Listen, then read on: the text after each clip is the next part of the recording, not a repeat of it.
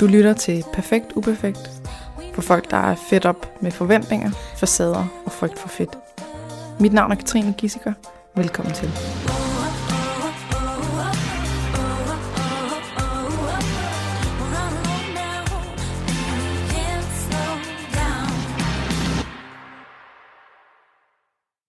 Den her episode, den er sponsoreret af HelloFresh måltidskasser. Og jeg er sådan rimelig kræsen person. Det er ellers ikke noget, jeg har været tidligere. Jeg ved ikke, om det er levn for sådan noget spiseforstyrrelsesnået. Men jeg er blevet så enormt kræsen på en mærkelig måde. Blandt andet, at hvis jeg får det samme mad 2 dage i streg, så kan jeg ikke lide det anden dag. Og det er meget snobbet, jeg ved det godt, men det er sådan, det er. Og der er HelloFresh rimelig smarte i forhold til, at man kan selv vælge, hvad for noget mad man vil have. Altså, der er 4 kategorier, og så når man klikker ind i dem, så kan man selv vælge, hvad det skal være for nogle måltider. Der er både billeder, og der står, hvor lang tid det tager at lave, og hvad det er for noget. Og det der med at kunne se på billeder og sige, okay, det der det ser lækkert ud, det der det ser lækkert ud, det der, der mangler noget, et eller andet, og så videre. Og så kan man vælge det, man allerhelst vil have. Det er smart til, hvis man også er kredsen, så du kunne jo overveje at prøve det af, bare lige sådan måske 4 uger, fordi det er det rabatkoden her, den gælder til. Der skal du bare gå ind på hellofresh.dk, og så skal du bruge den kode, der hedder uperfekt. Så får du altså op til 550 kroners rabat, det vil sige 20% på de første 2 kasser, og 10% på de næste 2. Så, og der er altså noget med det der, når man kommer ud af en spiseforstyrrelse, at det jeg ved godt, det lyder som om jeg skal forsvare mig selv, men det føles også lidt sådan, at jeg er altså blevet enormt kræsen med mad, fordi jeg har tvunget så meget i mig, ting jeg ikke kunne lide, og ting jeg gjorde for at være sund og skulle slanke mig. Det ved jeg, der er andre derude, der også kender, så nu skal vi have noget lækker mad tilbage på bordet. Ja, men lad os gå i gang med dagens episode. Velkommen til dig, Jacob Talleruphus. Du hedder ikke Talleruphus, som jeg har troet de sidste mange år. Talleruphus. Ja. Velkommen, og tak fordi du vil komme. Det er mig, der takker. Nå, for det. Ja. Kan du starte med lige sådan få dig placeret på landkortet-agtigt, hvad du for en? Ja, det kan du tro. Man kan måske næsten allerede høre, du er en mand. Ja. Så langt, så godt. Ja. Ja, jeg er 32, og sådan helt kort, så bor jeg i Gilleleje med min kæreste og vores søn. Og vi flyttede derop for 2 år siden, efter at have boet i København i mange år. Mm-hmm. Og jeg er vokset op i Nordsjælland, i en lille by, en landsby, der hedder Ramløse. Og i dag arbejder jeg som terapeut i mit eget firma, hvor jeg laver terapi til mennesker, der har overspisning og sådan spiseforstyrrelsesproblematikker i forskellig grad, og også mennesker, der gerne vil tabe sig. Ja, det er sådan mit ene job, og så har jeg et andet job inde i Landsforeningen mod spiseforstyrrelser, hvor jeg er sådan daglig leder af rådgivningen derinde, og hjælper de frivillige med at holde samtaler og sådan noget. Mm-hmm. Ja. Og du sagde Landsforeningen mod spiseforstyrrelser. Mod spiseforstyrrelser og selvskade. Muligvis kom til at sige for spiseforstyrrelser. Det er du, det er ikke mange første, gange. Der gør.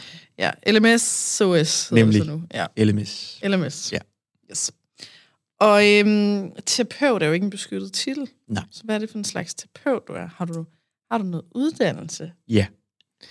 Jamen, jeg har... Som om jeg ikke... Ja, det har jeg. Ja. Og jeg er kandidat i psykologi fra RUC, og har også en vanecoach-uddannelse.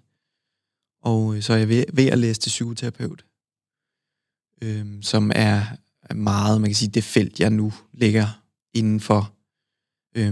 psykoterapi i forskellige grader, og det er lidt forskelligt, om det er psykoterapi, eller om det er coaching, jeg laver. Det kan være en kombination, som kan være rigtig effektiv, er mit indtryk. Mm-hmm. Ja, så det er sådan lidt blandet, men man kan sige, det her psykoterapeutstudie, jeg er i gang med, betyder rigtig meget for mig, og bliver en stor del af min identitet, tror jeg, fremover, at det bliver psykoterapi, jeg kommer til at lave. Ja. det er noget, du kan relatere til, og synes giver bedre mening end den akademiske verden, eller hvordan?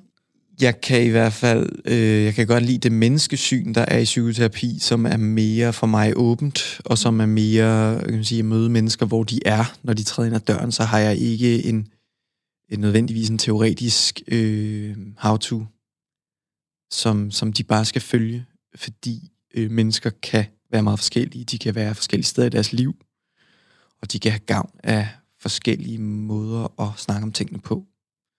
Så derfor er det vigtigt for mig at have det rum, at når der er en menneske, der træder ind ad døren, så kan jeg kigge dem i øjnene og se, hvor de er nu.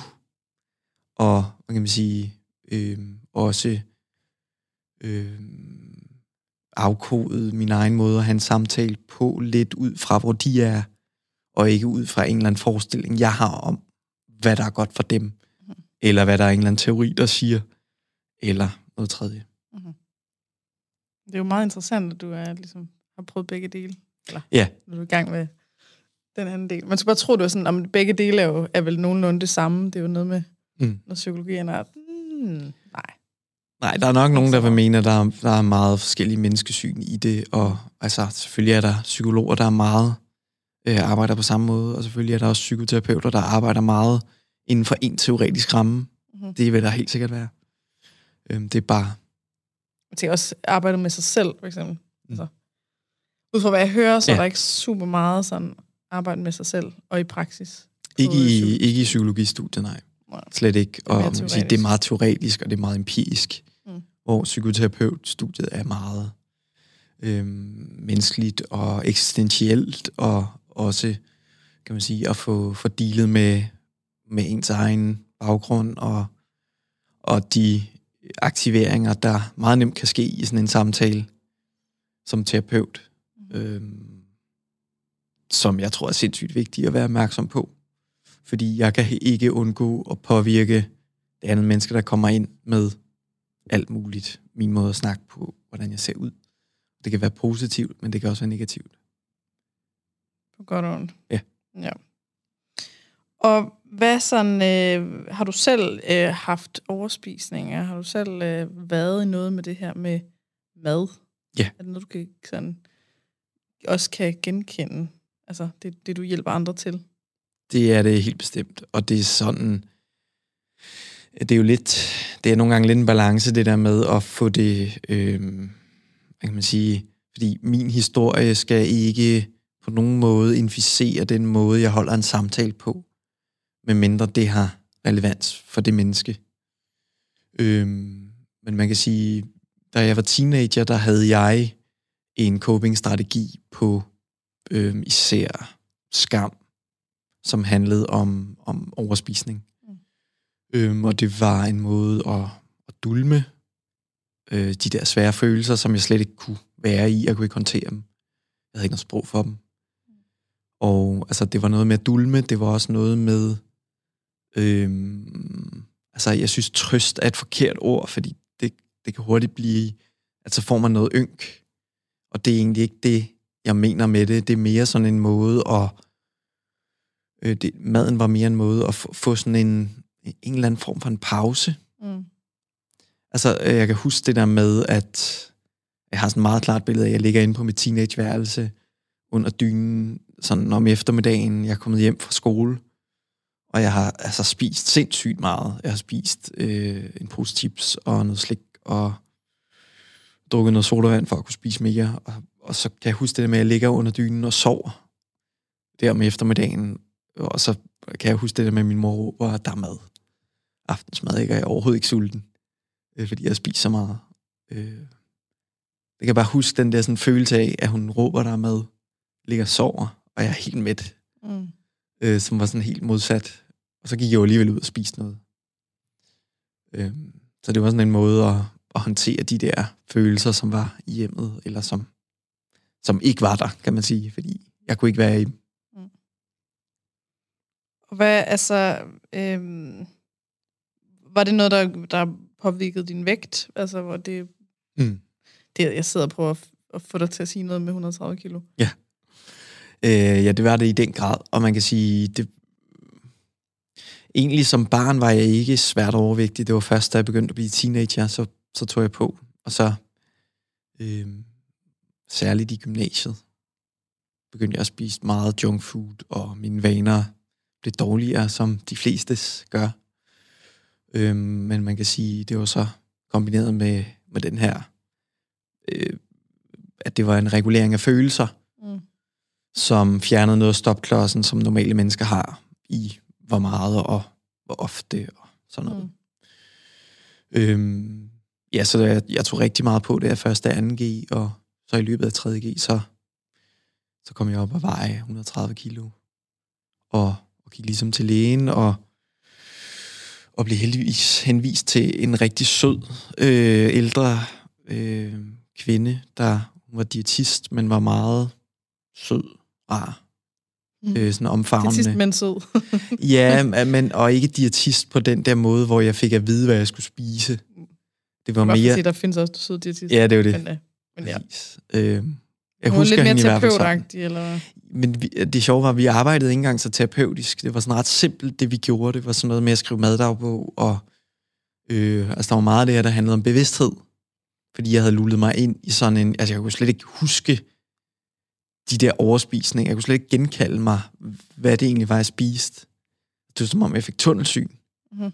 Så når jeg begyndte at skrive maddagbog, finde ud af, okay, jeg spiser faktisk så meget. Det var den ene ting, og jeg bruger det faktisk til at regulere mine følelser.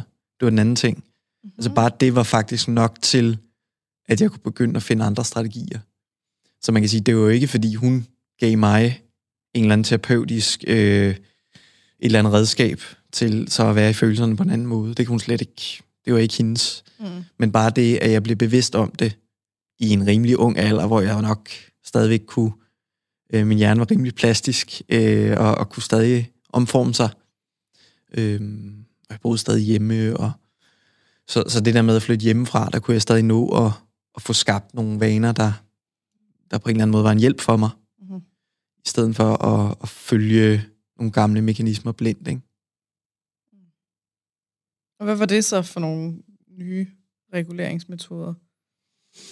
Altså, det er jo noget af det her, jeg arbejder med, og der er det, altså, det er virkelig, det er mange steps at nå hen til overhovedet på nogen måde, at kunne gøre noget som helst andet.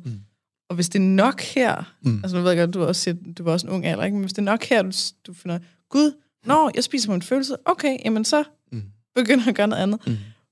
Så det var sådan et, wow, vi mangler lige 50.000 steps her. Hvordan begyndte du selv at ligesom... Begyndte du så at opdage, hov, nu er der følelser på spil, jamen så, nu vælger jeg lige at vente lidt med maden her, så gør jeg det her, eller altså? Det var slet ikke så, altså det sjove er, når jeg tænker tilbage på det, så var det slet ikke så top-down. Altså det var slet ikke fordi jeg tænkte, jeg så slet ikke sammenhæng. Det jeg begyndte at gøre, var at have sådan nogle små regler fra mig selv, og det kan jo godt lyde sådan lidt restriktivt, når jeg taler om det. Når jeg tænker på det, kan det også godt lyde ret restriktivt. Men det var det ikke, det var bare en kæmpe hjælp. At jeg havde noget med, jeg kan huske, en af mine første regler for mig selv var, jeg ville gerne begynde ikke at spise noget efter aftensmad. Igen, det er jo sådan ikke mål, det er super demotiverende. Men det virkede bare for mig, fordi at når jeg begyndte at gøre det, så havde jeg en lille smule mindre skam. Det om aftenen. Og så havde jeg lidt mere overskud til måske at være sammen med mine venner, og gøre nogle af de ting, der gør mig glad, og jeg jo tidligere var bundet i et eller andet madfængsel.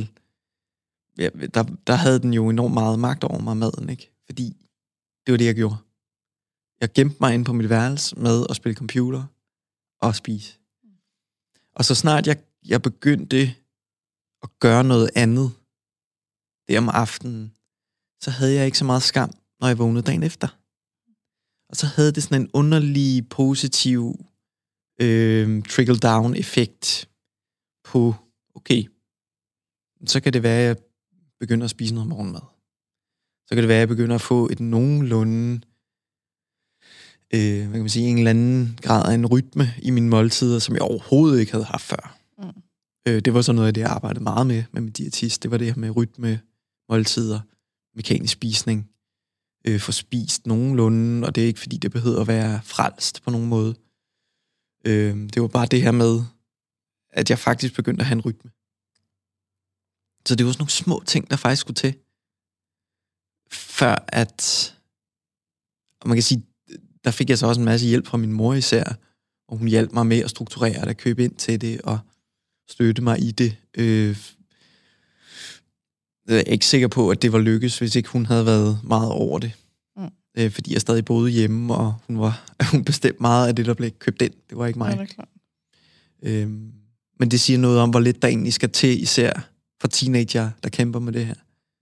Det er en meget lille intervention, der måske skal til, uden at det behøver at være restriktivt eller noget som helst, før at man kan begynde at komme ud af det der fængsel og kigge ud over det man plejer at gøre, ikke?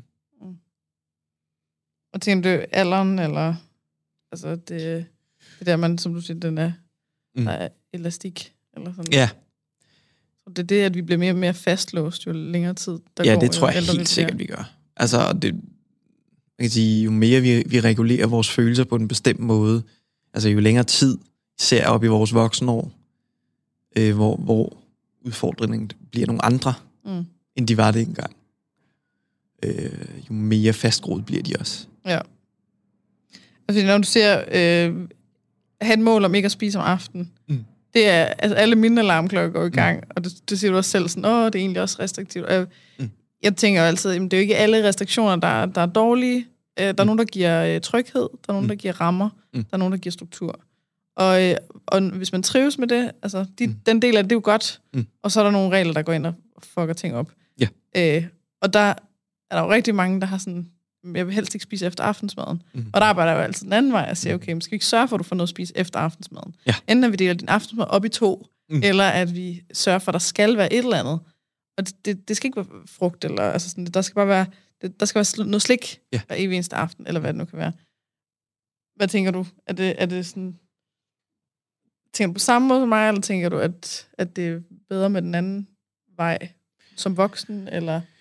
Jeg tænker, at jeg ikke har lyst til at have en holdning til, om det er rigtigt eller forkert, fordi at de mennesker, jeg har haft inden, har haft behov for så mange forskellige ting. Ja. Der er nogen, hvor det har virket virkelig effektivt og eksponere dem for at spise det, de hvis I sætter op på en pedestal, og det, som bliver meget forbudt, og det, de så ender med at overspise i.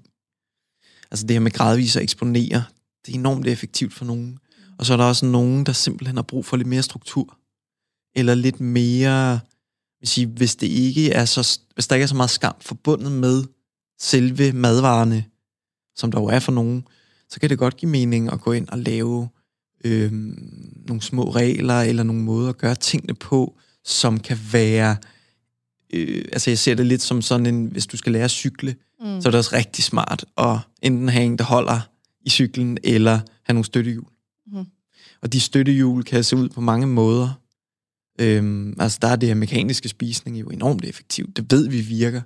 Altså simpelthen få lagt nogle faste måltider ind, mellemmåltider også om aftenen. Det er super effektivt for nogen.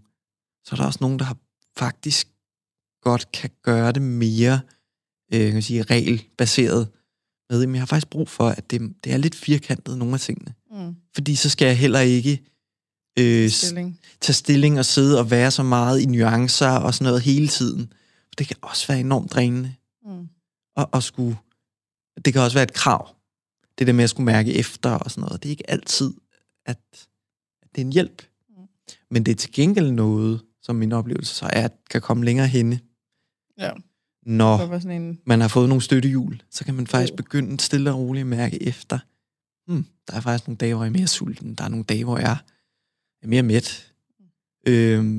Der er nogle uger, især cirka hver 4. uge for de fleste kvinder, hvor det ser anderledes ud med sult.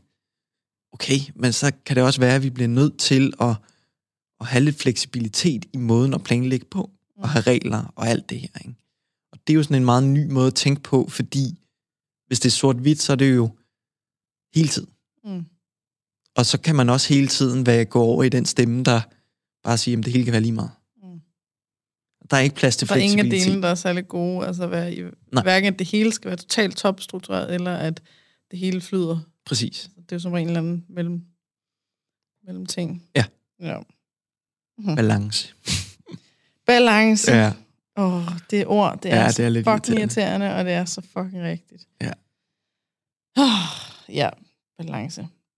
Men hvad, altså, hvor tror du, det hele startede for dig, det her med, at mad blev en form for følelsesregulering? Mm. Eller hvad for nogle følelser var det, der ja, ligesom blev... altså sådan helt kronologisk, så er det jo nok startede i mine teenageår. Det har nok været i slutningen af folkeskolen. Mm. Jeg vil skyde på 7.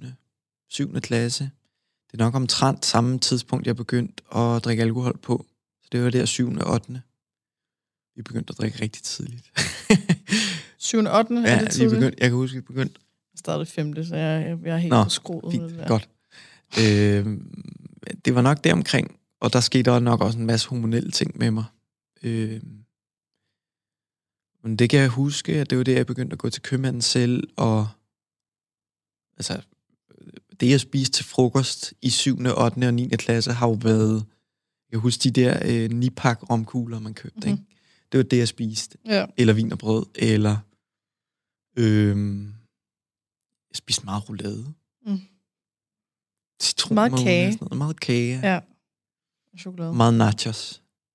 Ja, okay. Ja, nachos. Ja. Mm-hmm.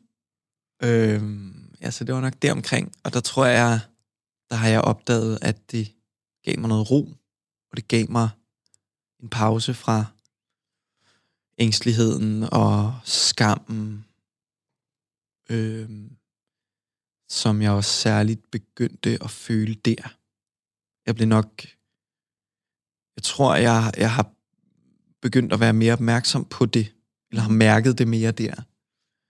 Nok også fordi, der er sket meget mentalt i de år. Så der bliver jeg nok opmærksom på det. Okay. Hvad skam? Hvor kom det fra? Hvad var det for nogle ting, der startede skam i dig? Man kan sige, grundlæggende, så var det jo en skam. Jeg skammede mig over den, jeg var. Altså, jeg kunne skamme over rigtig mange ting. Måden, jeg så ud på, måden, jeg var på. Men det, der nok har startet, det er meget bundet til mit forhold til min far, som drak, og jeg kan bare huske det her med at føle mig som et kæmpe problem. Altså som værende virkelig et irriterende. Jeg keder lyden der, det er, fordi vi har åbent vindue, der er meget varmt derinde. At du var et kæmpe problem, og var irriterende, eller hvad sagde du? Jamen, det er i virkeligheden meget sådan de 7 døde sønner, ikke? Altså, jeg følte mig sådan ugidelig, og doven, og misundelig, og til besvær. Mm-hmm. Og vred, altså enormt vred. Jeg havde meget vrede, især der, da jeg begyndte at producere noget testosteron. Jeg kan tydeligt huske det der med, jeg havde sådan en helt... en vrede, jeg slet ikke vidste, hvad jeg skulle gøre med. Jeg kan huske, inde på mit teenageværelse, der havde jeg sådan et klædeskab, hvor man kan sige, beklædningen på fordøren var ret tynd. Og der havde jeg i ejerskab simpelthen smadret den der klædeskabsdør. Der var et kæmpe hul i. Og det blev aldrig lavet. Så det var sådan et symbol for mig, på den der ukontrollerede vrede, jeg havde, som dækkede rigtig meget over, at jeg skammede mig over mig selv. Skammede mig over den rolle, jeg havde i familien, som værende sådan en irriterende lillebror. Og så også blive objekt for især måske min fars vrede, frustration over, at jeg nok var skide besværlig. Det tror jeg faktisk, jeg har været. Men det var jo et udtryk for usikkerhed og skam. Så besværlig, tænker du, at din familie reagerede sådan, fordi du var besværlig, eller tænker du, at du var besværlig, fordi de reagerede sådan? Det har nok været i en vekselvirkning. Mm. Altså jeg kan ikke sige, hvad der er kommet først, det er hønen eller ægget. Ja. Men jeg har altid haft en... Altså, min stresstærskel, eller min tærskel for at gå i kamp, eller i flugt, eller i freeze, har været meget lav. Altså, der har ikke sgu ret meget til, før at jeg... jeg var meget grødelabil. Der skulle ikke ret meget til for at vælte mig. Og det er jo et udtryk for, at jeg ikke er blevet set, at jeg ikke har følt mig værdsat på nogen måde. For den jeg var, for det jeg kunne. Så det er jo noget, jeg har skulle opbygge helt. Så jeg har haft nogle ting, især fra min mor, hvor jeg på en eller anden måde følte mig værdsat. Hun har set mig nogle gange, men meget af det her er jo noget, jeg har skulle bygge op fra grunden i især mine voksne år, ikke?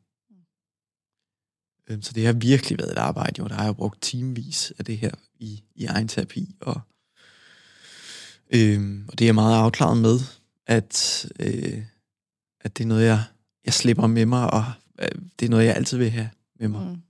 Og det er også en gave. Altså, det er ikke kun... fordi det gør mig også i stand til at se rigtig mange sammenhænge i andre mennesker. Og en forståelse, og at jeg kan slippe min trang til at dømme. Så det er også noget, jeg på en eller anden måde jo kan bruge.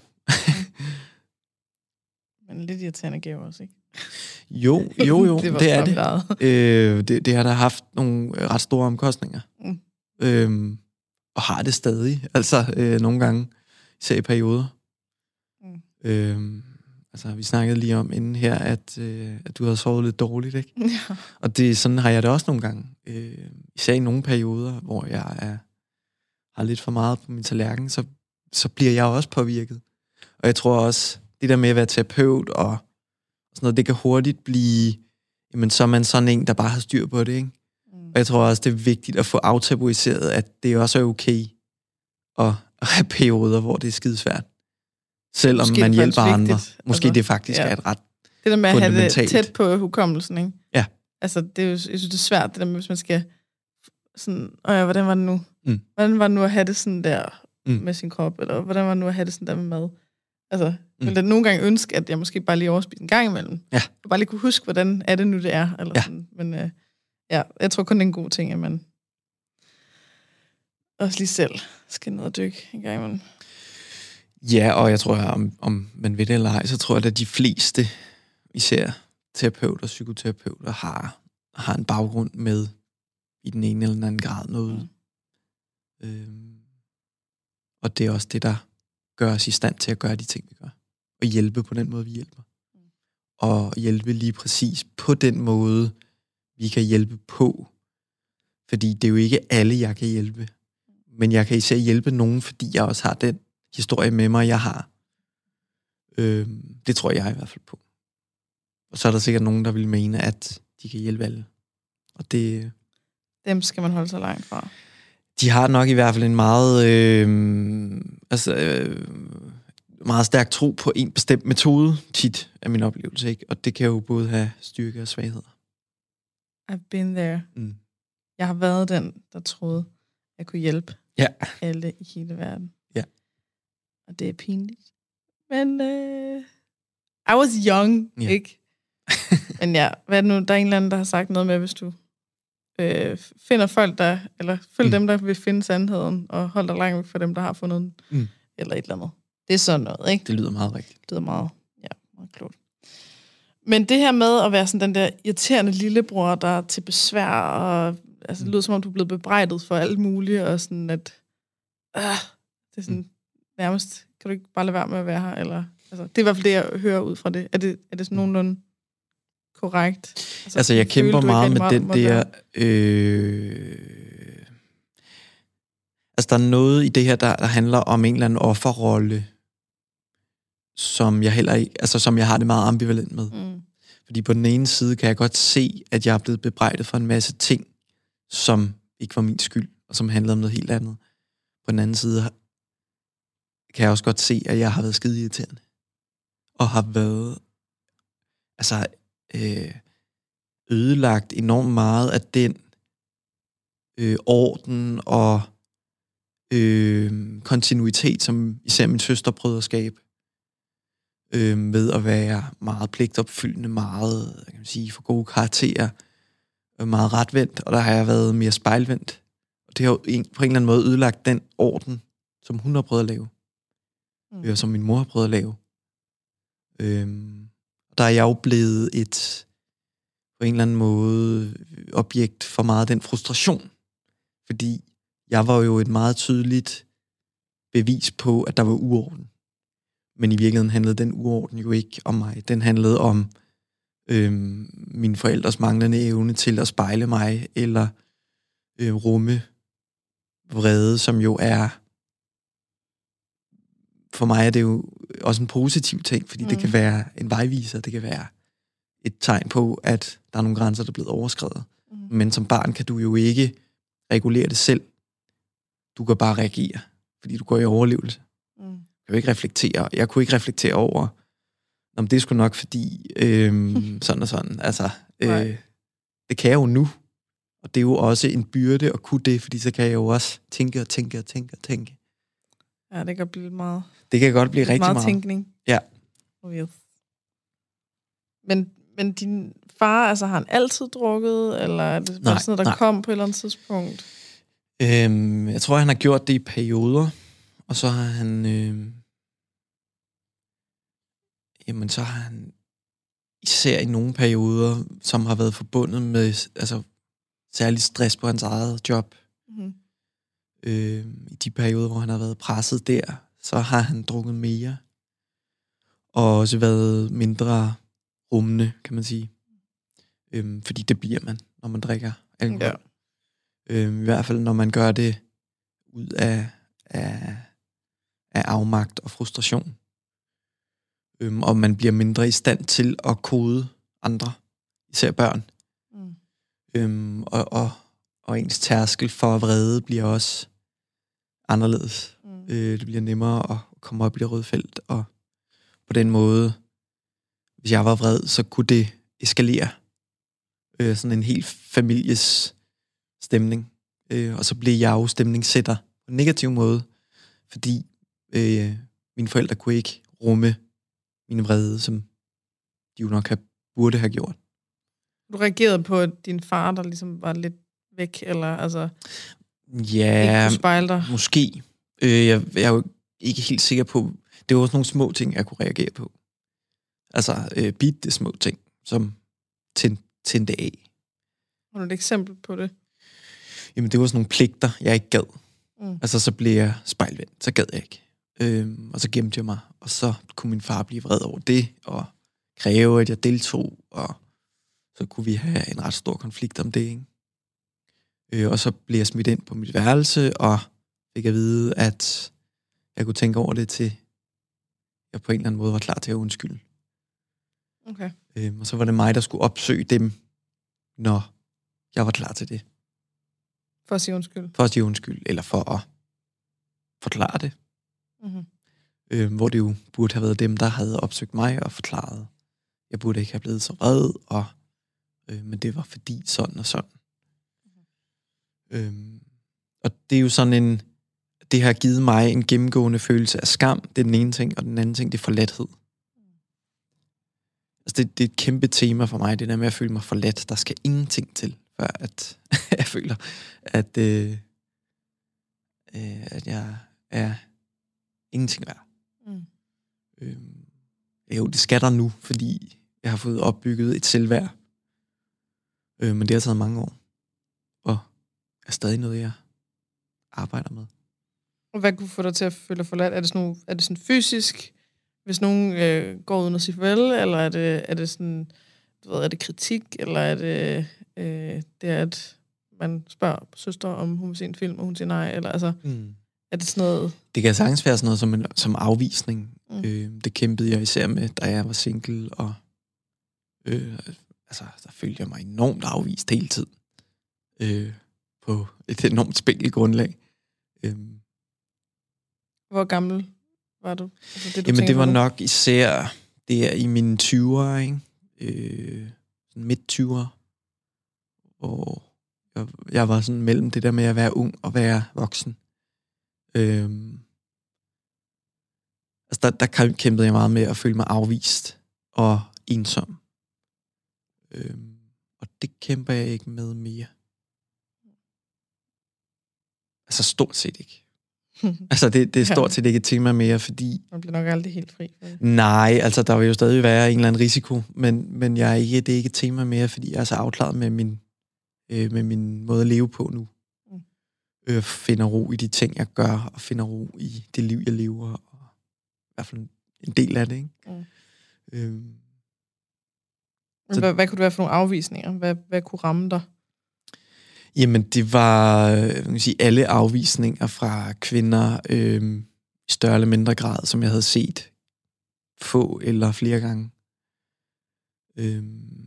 Det kunne være afvisning i form af manglende interesse fra mine venner,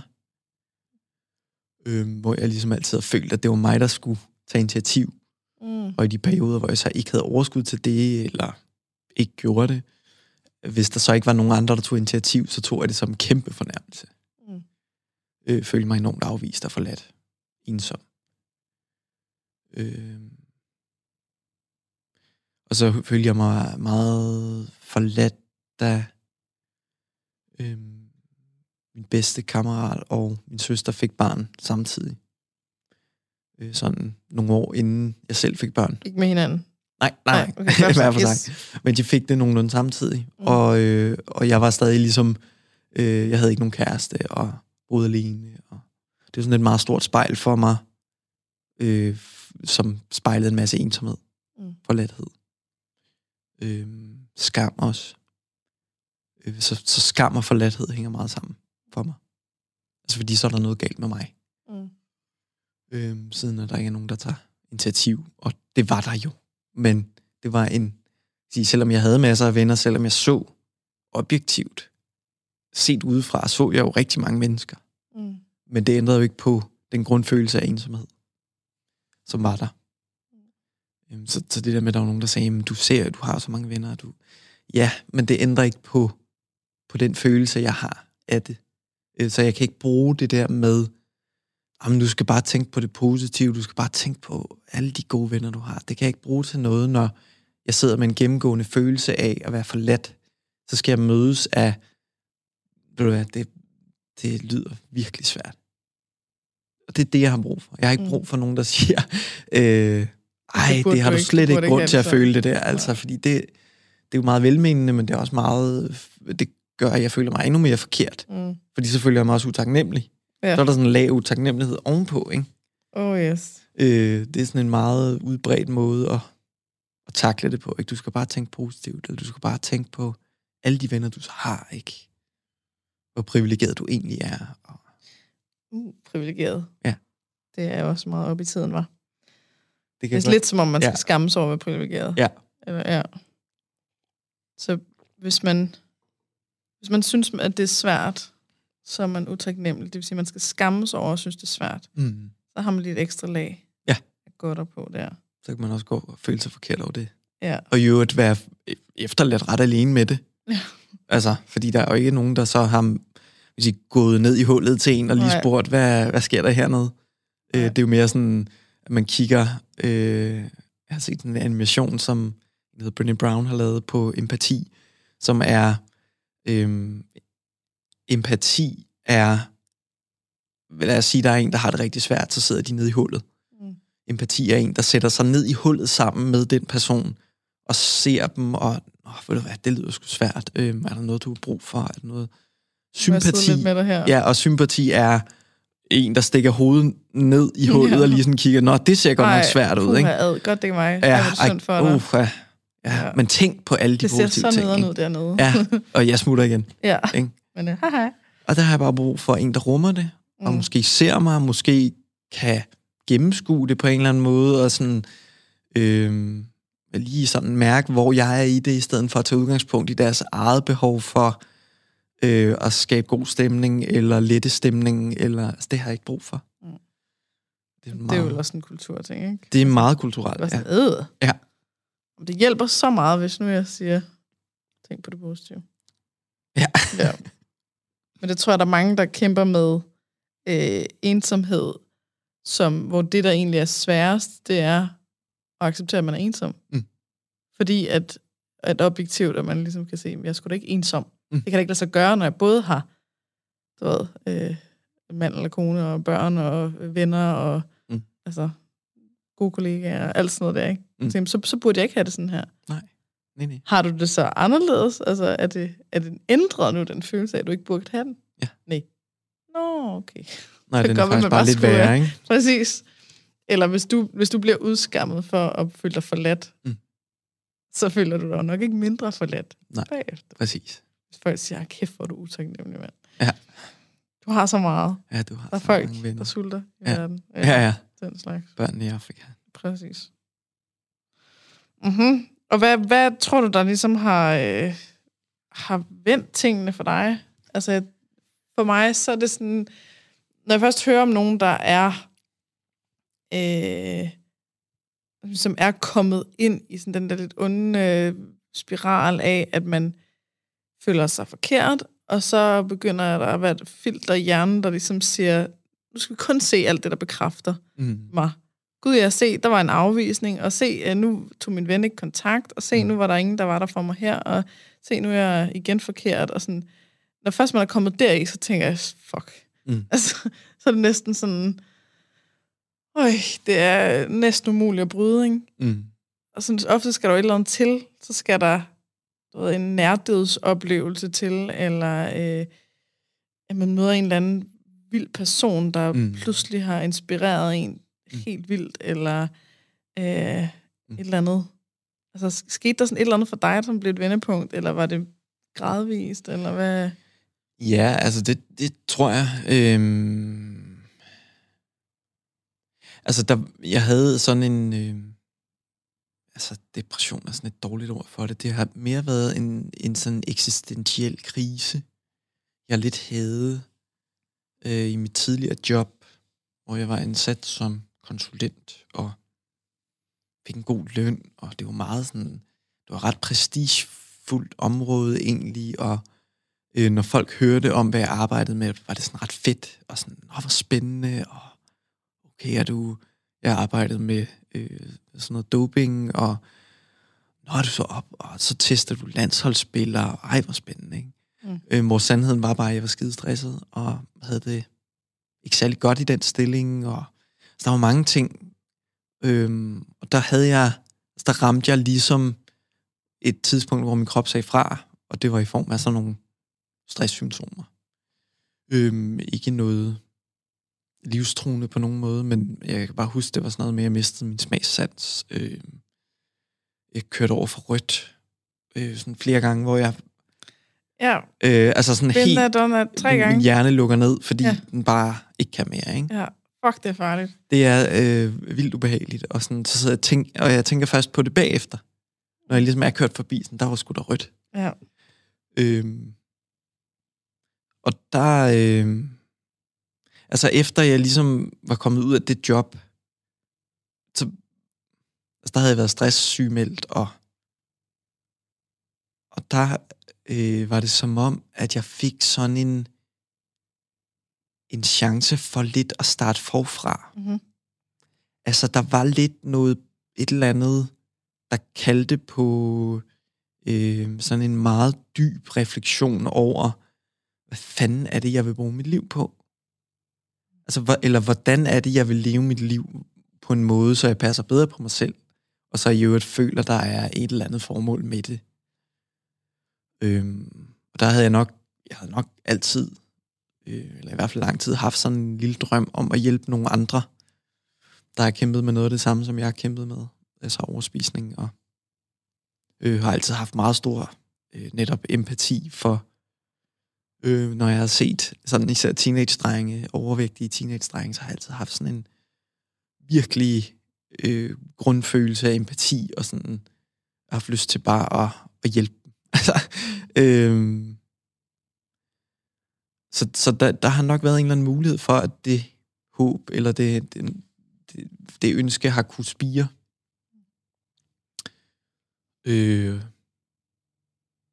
sammen med en masse andre overvejelser om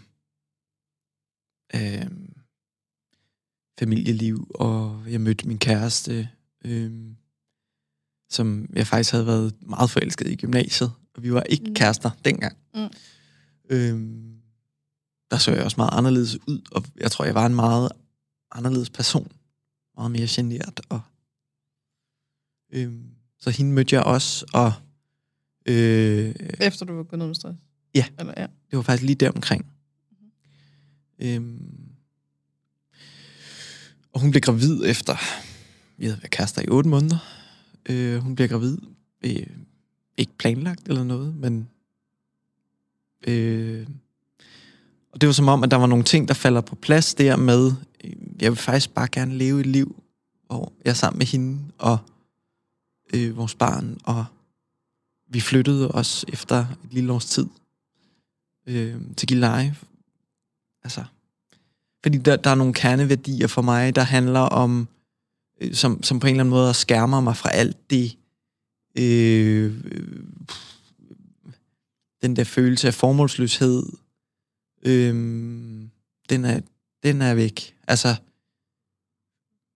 ved jeg det har der, børn det med at gøre.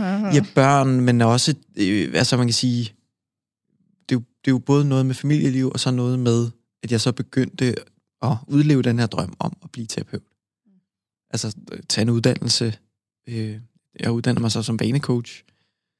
Det var der jeg startede og oprettede CVR-nummer og begyndte. Det var sådan meget op fra ned i virkeligheden. Jeg havde slet ikke nogen plan.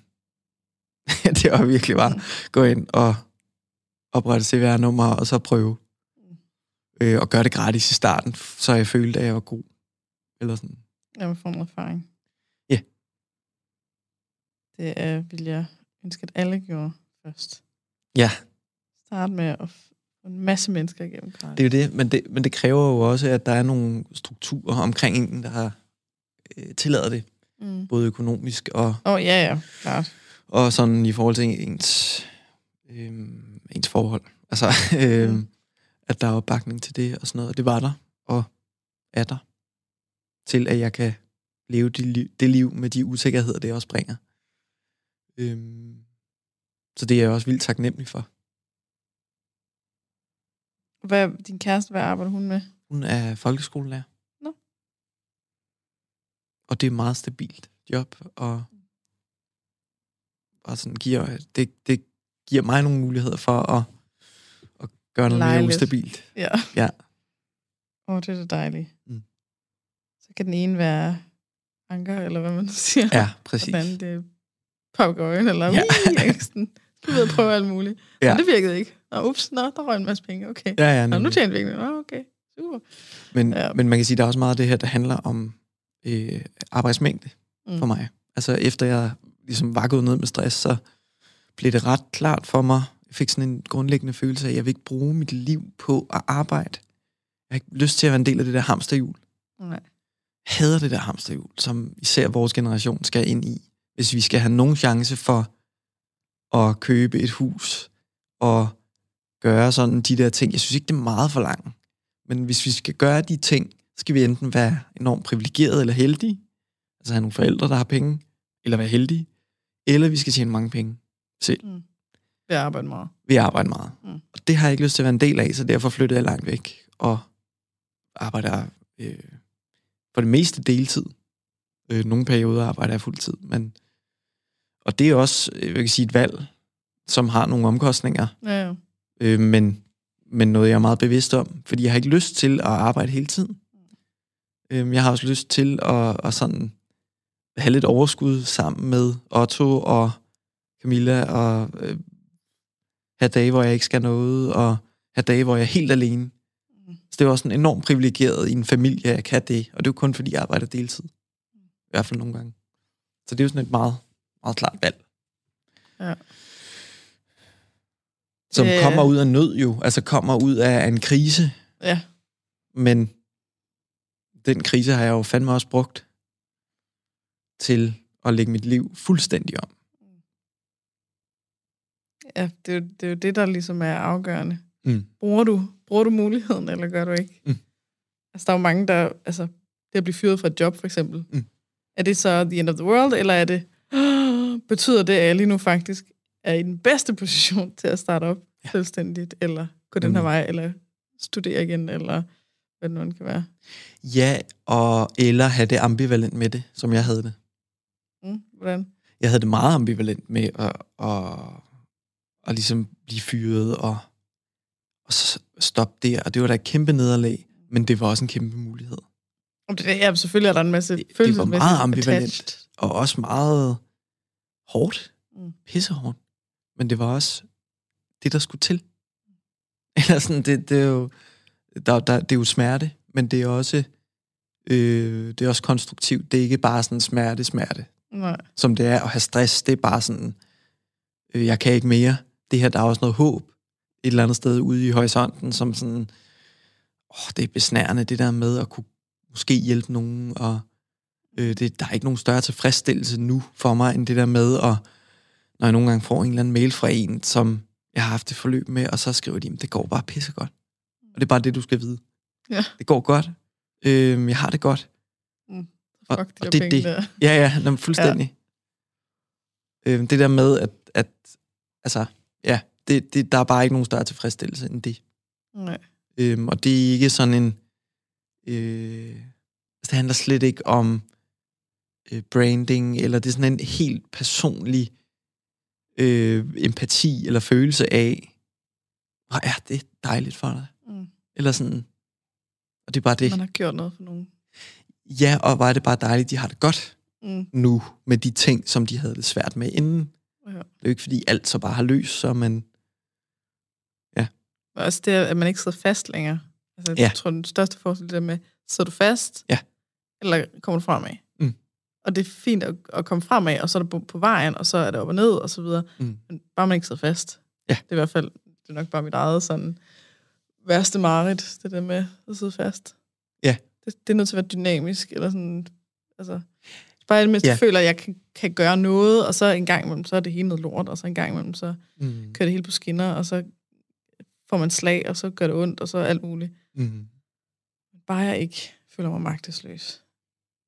Så kan jeg klare det. Ja, i hvert fald ikke hele tiden. Eller sådan. Ja. Og jeg kan næsten ikke... Jeg er meget tilhænger af det der med, enten så ændrer vi det, eller så accepterer vi det. Begge dele er det mig, der er i kontrol. Ikke? Og så kan jeg prøve at ændre det til at starte med, og hvis det ikke lader sig gøre, så skal jeg finde ud af, hvor meget vil jeg prøve det, eller sådan, hvor meget vil jeg blive ved. Ja. Det er jo for eksempel et parforhold, ikke? Sådan, okay, men jeg vil rigtig gerne have, at Anders ændrer det her, så nu beder jeg om det, eller nu fortæller, eller forklarer, og så videre. Hvis han ikke formår at ændre det, så gider jeg ikke blive ved med at blive skuffet, og irriteret, og sur, og sådan... Så siger jeg, okay, men hvordan kan jeg så? Så for det er mig, der vælger, at det er sådan, at han er på den her måde, eller du ved, så vælger jeg hele pakken af ham, med hans dårlige sider, eller hvad det nu kan være, ikke? Men så er det stadig mig, der er i kontrol.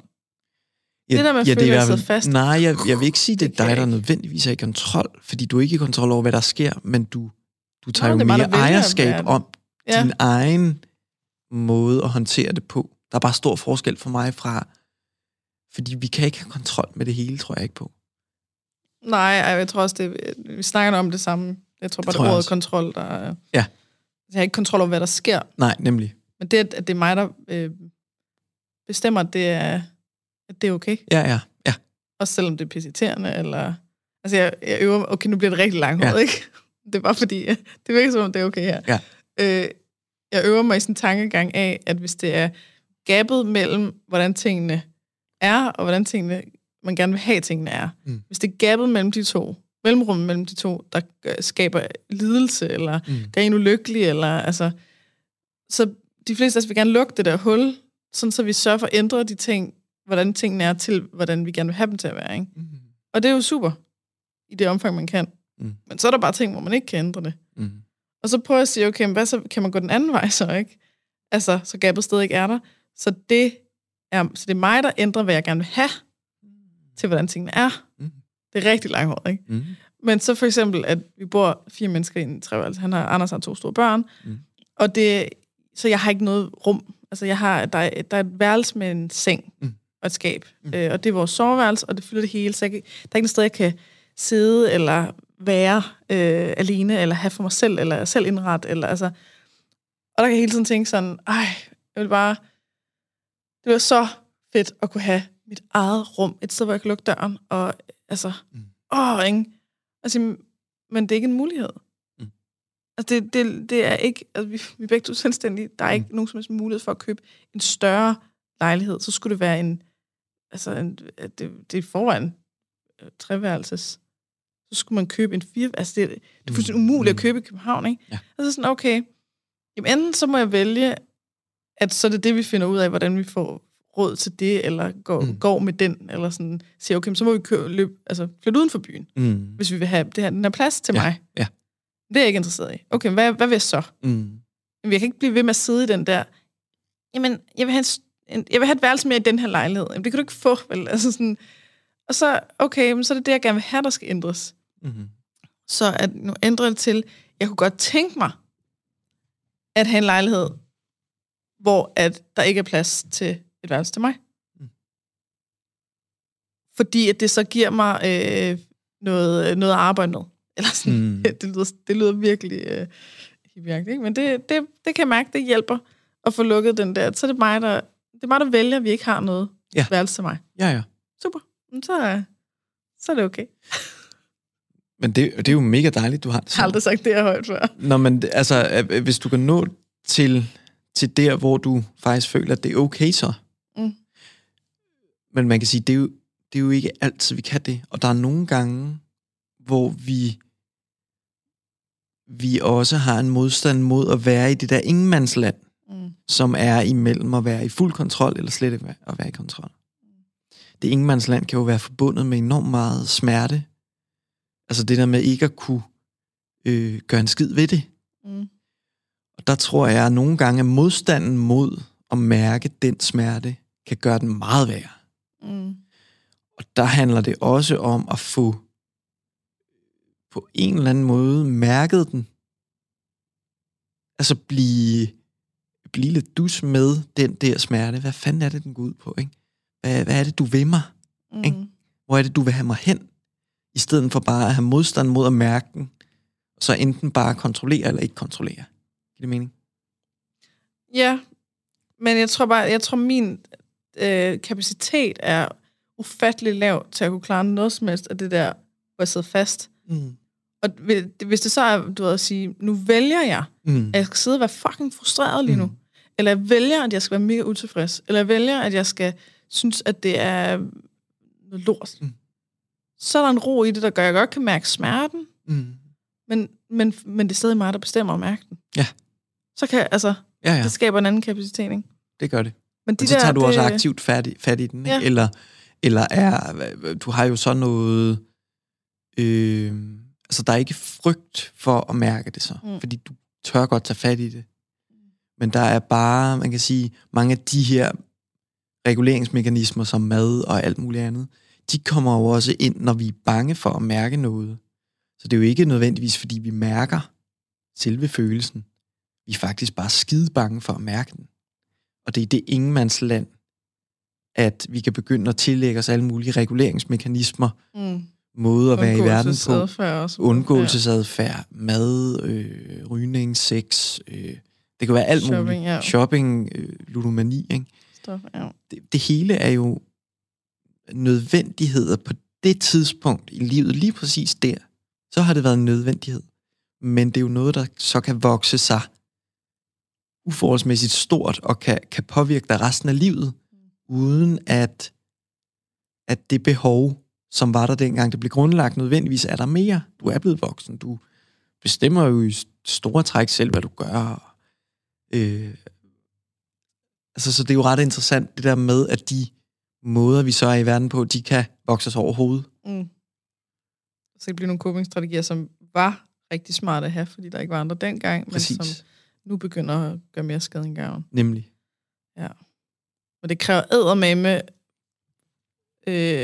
nosser, kønslæber, MK, et eller andet, at ture kigge på det der. Ofte noget, man er flygtet fra i mange år, ikke? Det er da vildt skamfuldt. Det er skræmmende. Helt, og skræmmende, og forbundet med frygt, og Og det kan jo også virke meget uoverskueligt.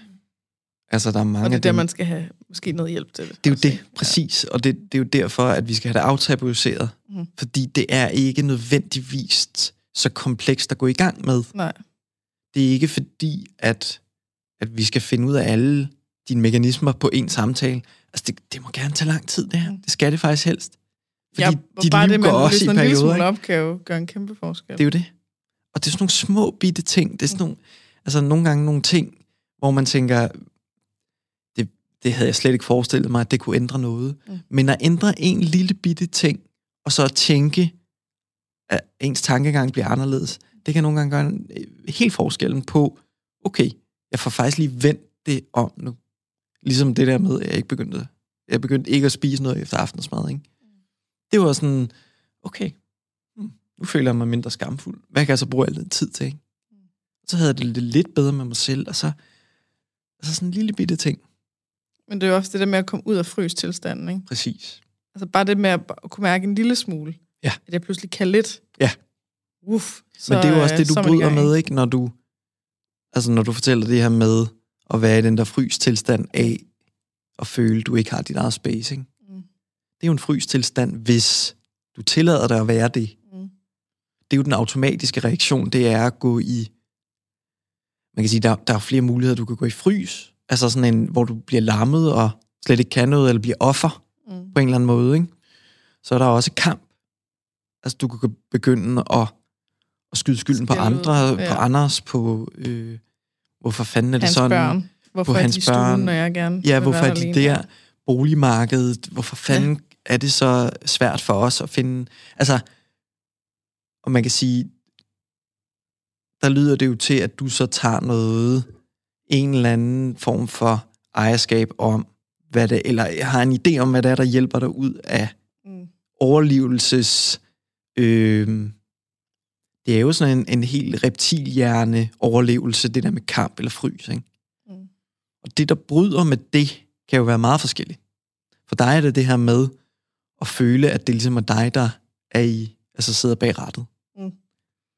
Og for andre er det også det her med, faktisk lære følelserne at kende. Hvad er det for en følelse, den der? Ja. Okay, jeg prøver bare lige at starte med at genkalde, hvordan det mærkes. Det kan jeg overhovedet ikke. Okay, så prøver vi lige nu, at du prøver at genkalde det, og sådan stille og roligt begynde at arbejde ind i, okay, jeg kan faktisk mærke det lidt i min brystkasse, bliver sådan lidt opspændt. Det strammer lidt til. Okay. Og hvad tænker du så, når det gør det? Hvad sker der så med dine tanker? Og så det, man kalder pendulering. Og det er bare det, man starter. Og så tilbage til et sted, der er behageligt, som måske er følelsesløst. Og så tilbage til det ubehagelige, og tilbage til et sted, der føles rart. Det er tit fødderne, eller et andet sted, ikke? Så man har et anker til at vende tilbage. Nemlig. Trykket. Eller noget, jeg kan sige, der er mange, der også dissocierer, altså simpelthen trækker sig fra virkeligheden, og går op i sådan en sådan zombie-tilstand. Og det kan også for nogen være et sikkert sted at vende tilbage til. Ja. Fordi det kan også blive tabubelagt at være der. Skamfuldt. At være i den der... Det kan også være Netflix-serie, ikke? Altså, præcis. Det eller blive afledt, ikke? Eller sådan, det kan være så mange ting, ikke? Men det kan jo også virke forkert, fordi så tager vi ikke fat i følelsen. Ja, men det skal vi sgu heller ikke gøre hele tiden. Det er jo det, præcis. Ja, men det kan godt blive meget sådan sort-hvid, så skal du mærke det hele tiden. Ja. Okay, good luck med det. Ja. Så bliver du fuldstændig overbelastet. Så bliver man vanvittig. Jeg tror, jeg vender hele tiden tilbage til, at det der største forskel på alting, det er, om man føler, man selv vælger det, eller ikke selv vælger det. Mm. Og det handler ikke om, altså nogle gange så bliver jeg lidt misforstået, jeg hader at føle mig misforstået, ikke? Altså, når jeg holder min foredrag om for eksempel, at fornuften kan komme med en masse forslag, og det er så fint, den kan sige, hey, skal vi ikke... lad være med at spise om aftenen, skal vi ikke spise 600 gram frugt og grønt om dagen, skal vi ikke gå 10.000 skridt om dagen, et eller andet. Og det er alt sammen fine forslag, men det skal forbi lysten først. Det er den, der skal godkende det. Hvis den siger, ej, jeg elsker at gå ture, så er det super. Eller, altså, hvis den siger, hvis det er 10.000, ej, det kan jeg slet ikke overskue, så går det ikke. Så skal fornuften til at sige, okay, hvad så med, hvis vi siger 5.000 skridt om dagen? Og så lysten siger, okay, det vil jeg godt være med på. Fint, så må man gerne udføre det. Og så det bliver ligesom misforstået til, at det er lysten, der skal bestemme det hele. Altså, du skal altid kun gøre, hvad du har lyst til, alting, der kun føles rart. så bliver det fandme svært at leve, ikke? Ja. Og jeg siger, nej, altså det og det er også, sproget driller også lidt, ikke? Men at de ting, vi så, hvis vi begiver os ud i noget ubehageligt, at det så er noget, vi stadig føler, at det er noget, jeg vil. Mm. Altså, man kan godt få en tatovering, for eksempel, ikke? Der er ikke så mange mennesker, der fortæller om det at få en tatovering, som er noget traumatisk. Nej. Selvom det gør pisse ondt. Nej. Men hvis en mand pludselig kommer over og hakker dig i armen med en nål, så kan det være vildt traumatisk. For det ene er, når du vælger, det andet, når du ikke vælger, selvom det er præcis samme smerte. Og det samme sex eller et eller andet, ikke? At om du vælger det selv eller ej, gør alt i forskel, ikke? Du siger, okay, men man kan godt være i noget, hvor man stadig siger, okay, det her vil jeg gerne, det er ubehageligt, men det er okay. Så nu vælger jeg ubehageligt. Ja. Jeg vil vende den om at sige, fordi jeg er helt enig i det der med, at det er jo ligesom de ting, som sker for os, som vi ikke har kontrol over. De kan være traumatiske, men jeg vil sige, det er ikke nødvendigvis det, der afgør, om det er traumatisk. Det, der afgør, om det er traumatisk, er ens reaktion på det, der sker. Så det er ikke så meget nødvendigvis det, der sker. Altså, man ser jo mennesker, der har været udsat for de sygeste ting. Naturkatastrofer. Og man kan se alle dem, der ikke bliver traumatiseret, det er dem, der handler. Så hvis du på en eller anden måde har fået handlet dig ud af et overgreb, faktisk har fået råbt efter hjælp, det er blevet stoppet, så kan man se, at der er færre, der bliver traumatiseret. Omvendt, hvis du går i frys, altså du bliver umyndiggjort, du bliver fastlåst, du bliver, hvad kan man sige, så er det der, at den kan indtræde. Traumatisering. Med mindre man så kan reagere, altså løsne op senere, ikke? Det er jo det. Altså det er jo... Og det er retraumatisering. Ja, kan komme ind i det igen, hvor man den her gang tager ejerskab og bliver lyttet på og stolet på og får den hjem, man skal have. Så sætter det sig ikke som traume, ikke? Sammen måske med en, der er dygtig, eksempel, ikke? Det der med tatoveringen. Det er mere bare sådan, altså, føler jeg mig tvunget til at gøre det her, eller føler jeg ikke? Det er måske bedre et eksempel, ikke? At sige, okay, man skal løbe en tur, fordi at det er... fordi man skal være sund, eller fordi at så skal jeg tabe mig, eller fordi at så vil andre synes jeg er god nok, eller vil løbe en tur, fordi at jeg har lyst til at presse mig selv, at jeg trænger til at lige mærke hvordan det er. Altså jeg for eksempel i går der var jeg var taget med min kæreste ned, han træner sådan noget udendørs noget, og det er et sted hvor jeg blev utryg. Og det valgte jeg bevidst, at nu tager jeg med ned til noget, jeg bliver utryg i, for jeg vil gerne udforske den der. Jeg vil gerne ind og mærke, hvad er det for noget?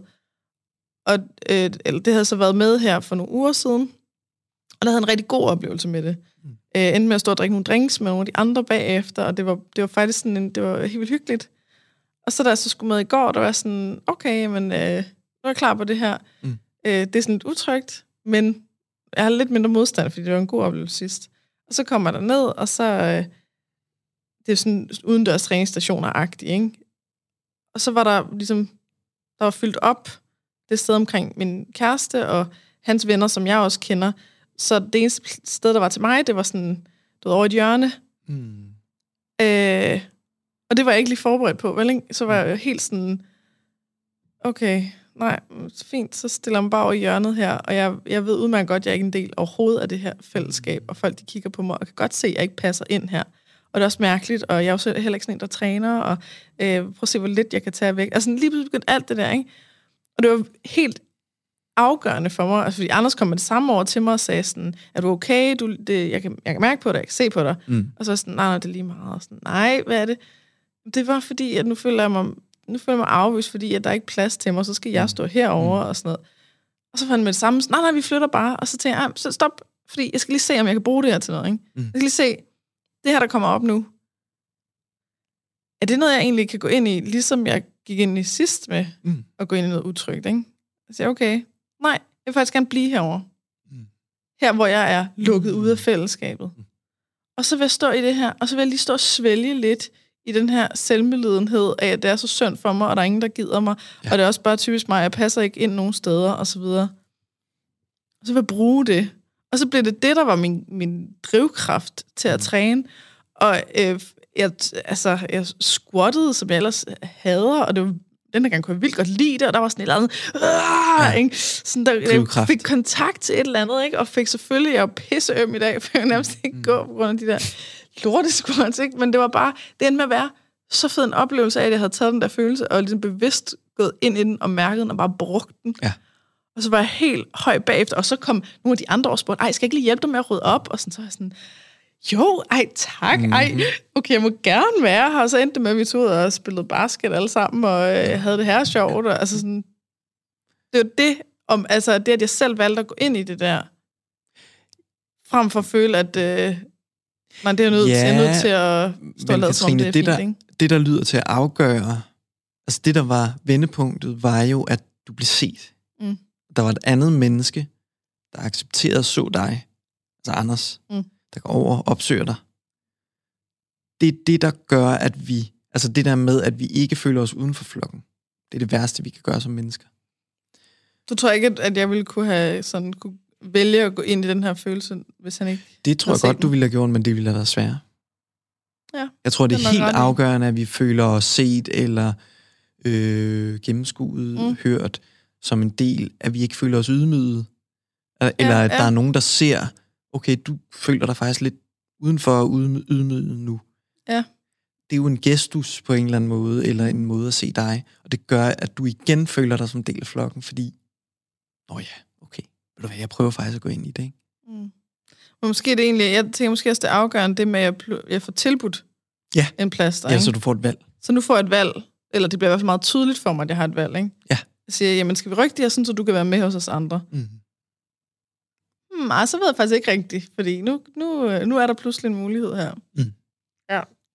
Så der er noget med socialisering der, eller ikke socialisering, fordi hvis du ikke var blevet tilbudt det, så kan det godt være, at det havde været en skamfuld oplevelse. Ja.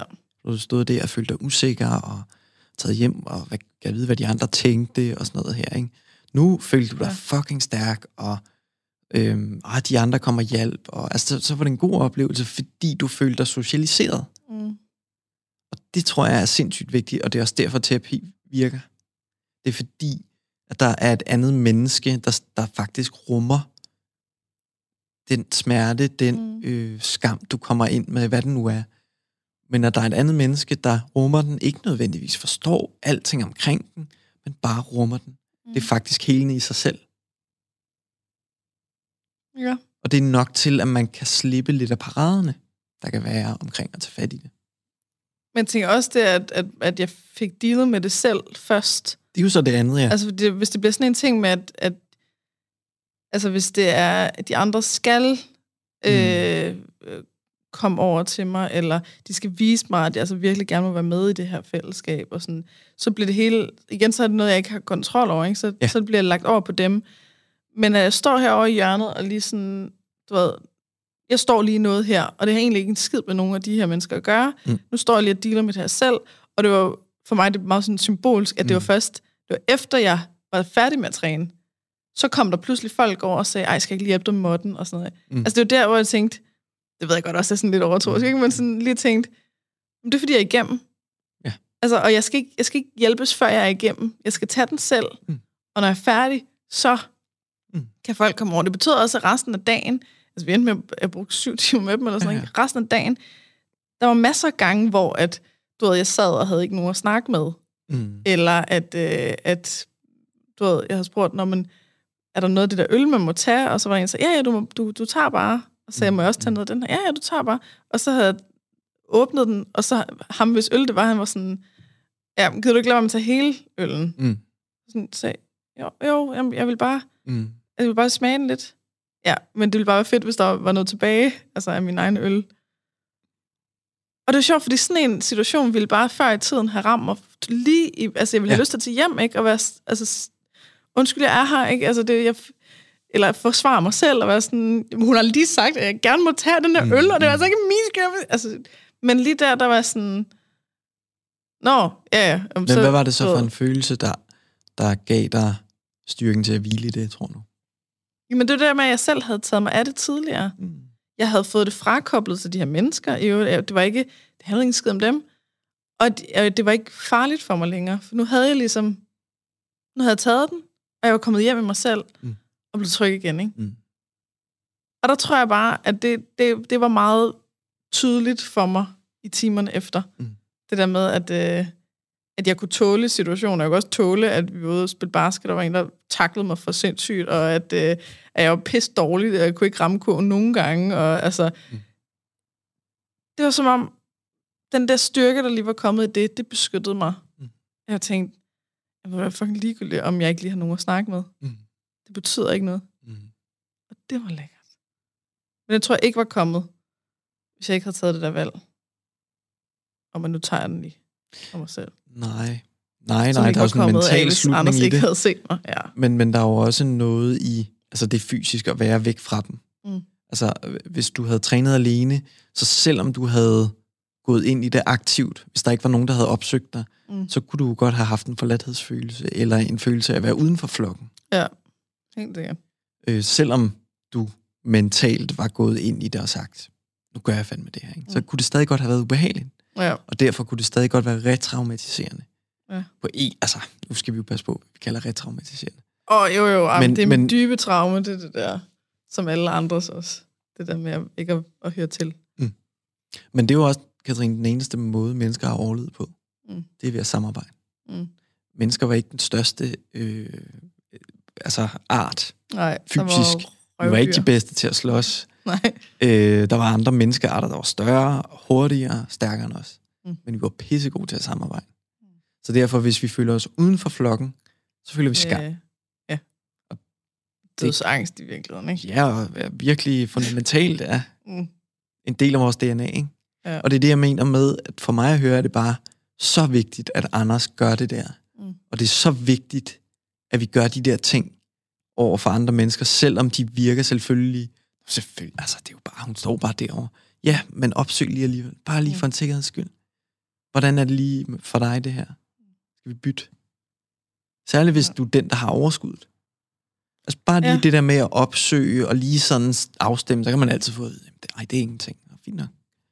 Jamen, det er sjovt, fordi det er sådan en ting, der har været min rolle ret tit. Mm. Altså, det er altid den, der kigger efter, hvem der føler sig udenfor, ikke? Mm. Fordi at det har jeg altid gjort, og så er jeg altid sådan, og hende der, hun har ikke rigtig nogen at snakke med, så sætter jeg mig derover eller altså, lige siden 4. klasse, eller sådan noget, ikke? Og det er også på et retreat, jeg holdt, hvor der var en, der holdt så meget for sig selv. Mm. Og så er det også sådan, du ved, hvordan respekterer man det også, og sådan noget. Ja. Men bare det der med at sige, hey, er det... Må jeg spørge lidt ind? Vil du helst være alene? Eller har du lyst til at komme med herover? Er der noget, jeg kan gøre for, at det er trykker for dig? Eller hvad det nu kan være, som man også kan respektere, hvis man nu ikke har lyst. Altså hvis man bare sådan, nej, jeg sidder bare lige her. Ja. At det ikke er sådan noget, man skal presse på. Ej, kom nu! Og sådan noget, ikke? Mm. Det er en svær balancegang, men... Men det er jo en rigtig god måde, det der at gøre det på, hvor man vil sige, giver den anden et valg. Også at sige, det er også helt okay, hvis du har behov for at være alene. Men jeg vil bare tilbyde muligheden for sådan og sådan. Præcis. Det kan bare gøre en verden til forskel, ikke? Ikke nødvendigvis, fordi man så går hen og er med, men bare det der med, at der er en, der har set en. Mm. Det kan være sådan, for nogen i øvrigt helt nyt, men også noget, der kan vende sådan en negativ feedback, som er oppe i hjernen, som jo er et gammelt mønster, ikke? Ja, lige bryde den. Ja, og der skal ikke mere til, end at der er nogen, der opsøger en. Altså bare en lille pinlig historie om det her, ikke? Ja. Så holdt jeg min fødselsdag for, hvad er det, 1 eller 2 år siden. Det er ikke så lang tid, eller 1,5 år, eller sådan noget, ikke? Altså, det er helt nyere tid, hvor jeg sagde, jeg havde købt nogle kopper, og de var til Stack the Cup, et drukspil, og de var ikke til beer pong. Jeg gider ikke spille beer pong. Jeg synes, det er det mest asociale røvspil i nogensinde. Og så på et tidspunkt, så fandt jeg ud af, at der var nogen store spille beer pong. Og jeg blev simpelthen så... Jeg var også fuld, ikke? Men jeg var blevet så fornærmet og farvet og pissesur og bare sådan... Så jeg kræftede mig også rende mig alle sammen. Og sådan. Og det er fordi, at jeg har stået i de situationer, hvor der er nogen, der spiller beer pong, hvor jeg ikke måtte være med, og har været ude af det, fordi alle har, altså hele festen har stået og spillet beerpong, eller du ved, fordi vi ikke har været sat i mangel. Et eller andet, der er i hvert fald noget afvisning koblet til fucking beerpong, ikke? Og så bliver jeg pisse sur over, at nogen spiller det til min fødselsdag, og de var sådan, ej Katrine, og du må virkelig undskylde, at vi spillede beerpong, og det skulle vi selvfølgelig ikke have gjort, og sådan noget. Ej, det er simpelthen, det er den mest kiksede fødselsdag nogensinde. Ja. Bare lige for at sige, at det kan altså godt spille af med en, det der. Det kan det, og det kan da netop være sådan nogle små bitte ting, hvor man så også er lidt skamfuld over, ja, og så være så, blive så vred over det. Svede, bare om det. Men det er jo, det er sgu en resten, det er jo en aktivering, det der. Mm. Af noget gammelt, uden at det behøver at være. Ja. Men det, jeg kan sige, så det handler jo også meget om, hvordan det så bliver modtaget.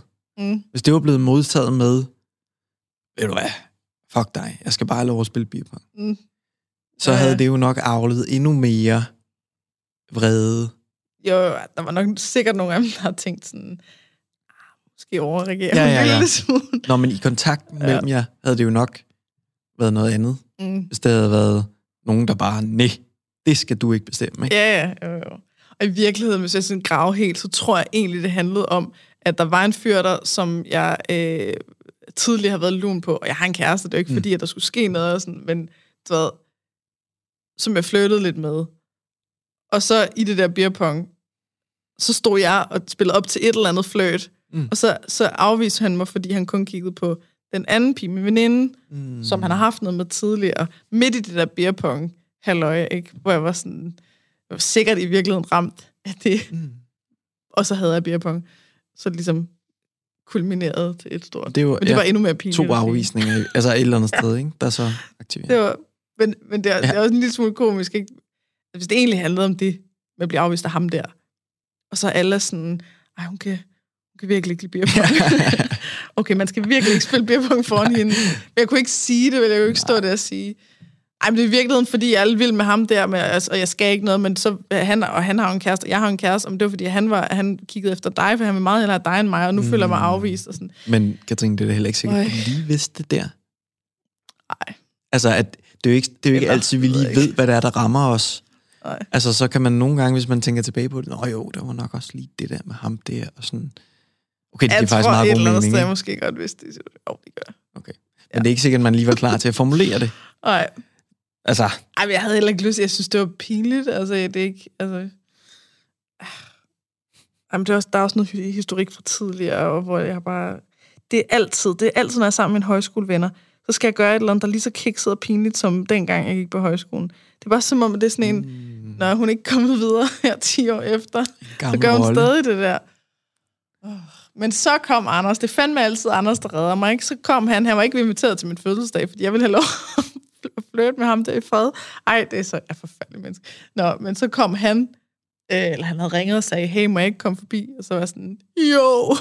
Så kom han, og så er han bare herreglad for at se mig, og han plejer at være totalt asocial til nogle fester, han gider slet ikke mine venner og sådan noget. Men der var han bare helt på, og sådan noget. Og så satte han en af vores sange på, og sådan noget freaky musik, og så dansede vi bare mig og ham, og sådan noget. Så reddede han lige min fødselsdag. Ja, han er en god mand. Endnu en gang var Anders asocialisering. Ja. Jamen, det er sikkert også, fordi han selv, altså han er total, han har det på samme måde selv. Altså, Han hader almindelige mennesker, fordi han føler sig afvist af dem. Han har været en del af sådan noget nørdekultur, for at være sådan en modkultur til det der pop, normal, hvad hedder det, normativt standard, et eller andet. Ja. Så han hader jo almindelige mennesker, lige så meget som jeg hader. Ej, men man bliver sur på det, man har følt sig afvist af, ikke? Er det ikke sådan noget? Ja, det er jo ikke... Altså, beerpong bliver jo bare et symbol på, at det der med at føle sig udenfor. Ja.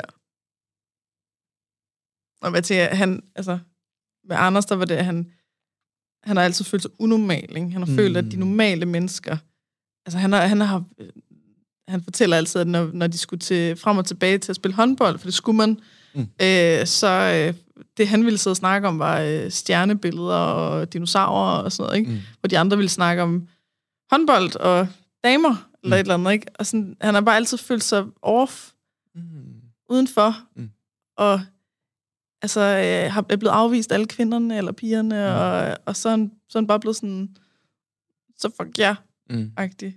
Så nu elsker han elsker freaks, han elsker folk, der er mærkelige og lever på andre måder og er modstandere af det normale, og altså, det er meget, det er vildt, hvor meget det former ens liv, ikke? Så bliver det sådan en, jeg er i hvert fald ikke en del af jer. Ja. Nu har I smidt mig ud, men nu laver jeg lige om til, at nej, det er mig, der slet ikke vil være en del af jer. Ja, ja. Og der måske et eller andet sted ligger sådan en, men det vil jeg egentlig godt. Ja, der kan sagtens også ligge en usikkerhed og alt muligt andet i det jo. Men det er jo også en klan-mentalitet. Mm. Altså, det er jo det der med... Ja, at være en del af en klan. Det indebærer så, at der er en anden klan, der er meget anderledes. Det er jo også det med at tillægge andre også en hel masse personlighedstræk, som man selv er imod, men måske også selv besidder lidt, ikke? Mm-hmm. Det, man kalder projicering i psykologi, hvor man tillægger andre mennesker, hvad man ikke kan lide ved sig selv. Ja. Det er sådan en meget, meget klassisk metode. Det er meget sjovt at observere. Ja, når man ikke selv er on the receiving end, vil jeg bare lige sige. Ja, præcis. Det er meget tydeligt med sociale medier, ikke? Det må man sige ja til. Så er sådan, det er faktisk din skyld, fordi du lige har sagt den her sætning, ikke? Eller det her ord, eller vist dig uden make-up, eller noget, så er det faktisk din skyld nu. Mm. Alt det lort, jeg har været igennem. Ja, og alt det, jeg ikke kan lide, bliver du lige objekt på. Ja, det har nogle vilde historier med det der. Men nu har jeg snakket meget om mig selv, og vi har optaget en time og 24 minutter, og jeg ved slet ikke, har du følt, du er kommet nok på bane? Nu har jeg bare taget ordet, for vi den sidste halve time. Ja. Det er fordi, du er meget tryg at snakke med. Det er sikkert, fordi du er terapeut. Så sidder jeg her. Det kan godt være det. Ja, for sådan. Jeg synes, det er nogle gode emner, og vi der noget altså bredt omkring, men også sådan på en naturlig måde, uden at det her skulle være struktureret eller sådan. Mm. Fedt. Skal vi så ikke lige slutte af med at reklamere lidt for dig? Jo. Det må man gerne nemlig. Ja, det er også lidt. Noget skyggesiden ned, ikke? Man kan have svært ved at sige, nu skal du høre, hvad jeg sælger, det er pis godt. Ja. Kan du lige fortælle lidt om, hvis nu man tænker, sådan forløb med dig, det lyder da meget spændende. Ja. Kan man så komme til det? Det kan man godt. Jeg har klinik ude i Hellerup og laver samtaler der, og så laver jeg også online samtaler. Særligt det seneste år har det været meget online. Nå, hvor mærkeligt. Det er meget tilfældigt. Tilfældigt hårdt, lige med corona. Ja. Og hvad skal man? Er det en hjemmeside, man skal ind på? Ja, eller? Det er, jeg har en hjemmeside, der hedder hjælptiloverspisning.dk.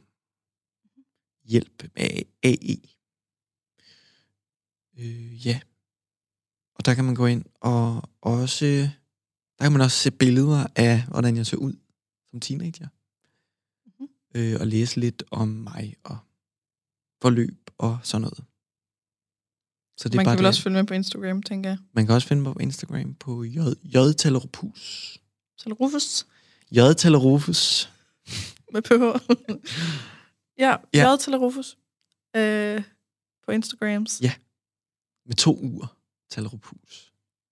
Det er meget specielt. Ja. Og ellers så kan man jo bare lige kigge. Jeg skal nok tagge der i den her podcast-tekst. Så kan man jo bare gå den vej ind. Og jeg tænker, hvis man finder dig et eller andet sted, så kan man jo bare skrive til dig. Så skal man bare skrive til dig. Så skal du nok hjælpe til resten. Ja, nemlig. Og kan lige sige, fordi det er René ikke bleg for at sige. Mm. René fra tidligere afsnit har været hos dig, og det fortæller han faktisk lidt om i afsnittet. Ja. Så der er allerede en podcast, der anbefaler dig. Og jeg tænker måske især til mændene derude, mænd kan godt have lidt svært ved at opsøge kvinder. Det er rigtig dejligt. Ja, og generelt kan mænd have rigtig svært ved at søge hjælp. Ja, præcis. Så det er bare at komme i gang. Jeg vil sige, at 100% af mine forløb, de er kvinder. Okay. Ja. Så, det er bare et bud, at der måske er noget med mændene der. Det tror jeg også. Jeg har nogle mænd. Så... Du har ikke mange mænd? Jeg har jo. Nå. Jeg synes, jeg har flere nu. Ja. Så der sker noget. Ja. Og vi skal sørge for, at der er... til de mænd, der tør at bede om hjælp, så skal der sgu heller ikke være en ekstra barriere, at hvis man ikke har det så godt med den kvinde. Så til mændene derude, og kvinderne derude, der hjælper hende. Yes. Ja, jamen så lad os komme hjem og holde weekend. Ja, tak fordi du kom. Tak.